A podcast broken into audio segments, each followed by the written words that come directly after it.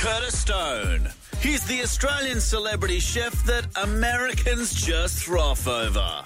Not only that, he's a very accomplished actor, as he had a role in the animation Trolls in 2016. Did he?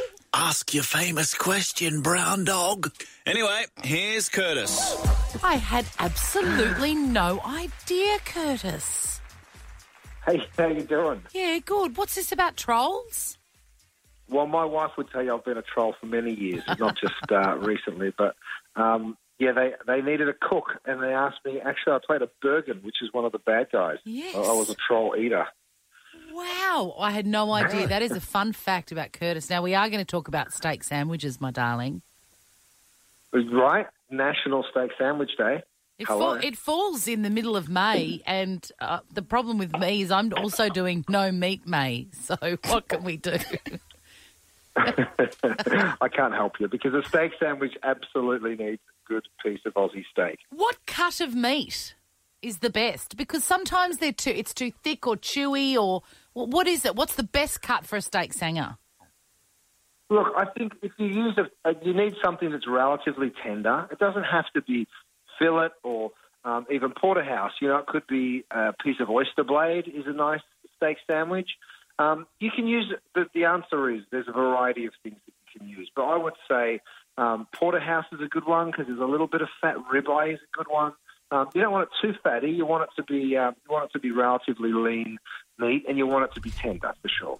Now, what is the fillings that go with a good steak sandwich or the condiment, Curtis? The recommended condiment.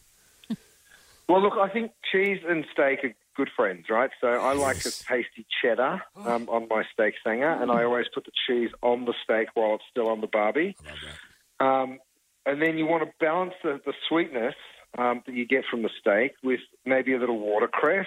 Horseradish brings a little um, heat. Oh, Caramelized onions uh, bring a little sweetness. So you sort of want to play. You want to go for sweet things and then peppery um, things that sort of balance it. And then I use a little mayo, maybe even a little sour cream as the sort of uh, as the um, lubrication. So, shall I say? Lubrication. I tell you, I love horseradish. Horseradish is something that's not used enough. Yeah. I love a good horseradish. Now, You're right. It brings a little spice. It's good.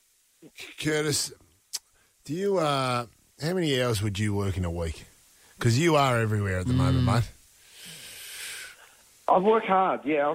I work too many hours, but I love it. I, I legitimately love what I do. So I get up in the morning, and I'm excited to go to go to work. So um, I don't know, maybe sixty or seventy. Yeah, he's a hardworking man. I've got a few questions that I've been desperate to ask you. Um, Hit me. one, if you were to move back to Melbourne, where would you live? Oh, good question. I mean, I grew up in East Keilor, right? Yeah. So I'd probably stay on that side because that's where my mates are. Maybe Essendon or Moonee Ponds. All right. What subjects did you do in year 12?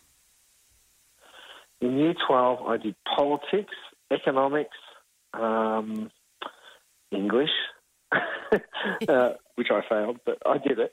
Um, God, I can't remember the other two. Cooking Oh, was there? Was there home economics back in Uh, those no. days?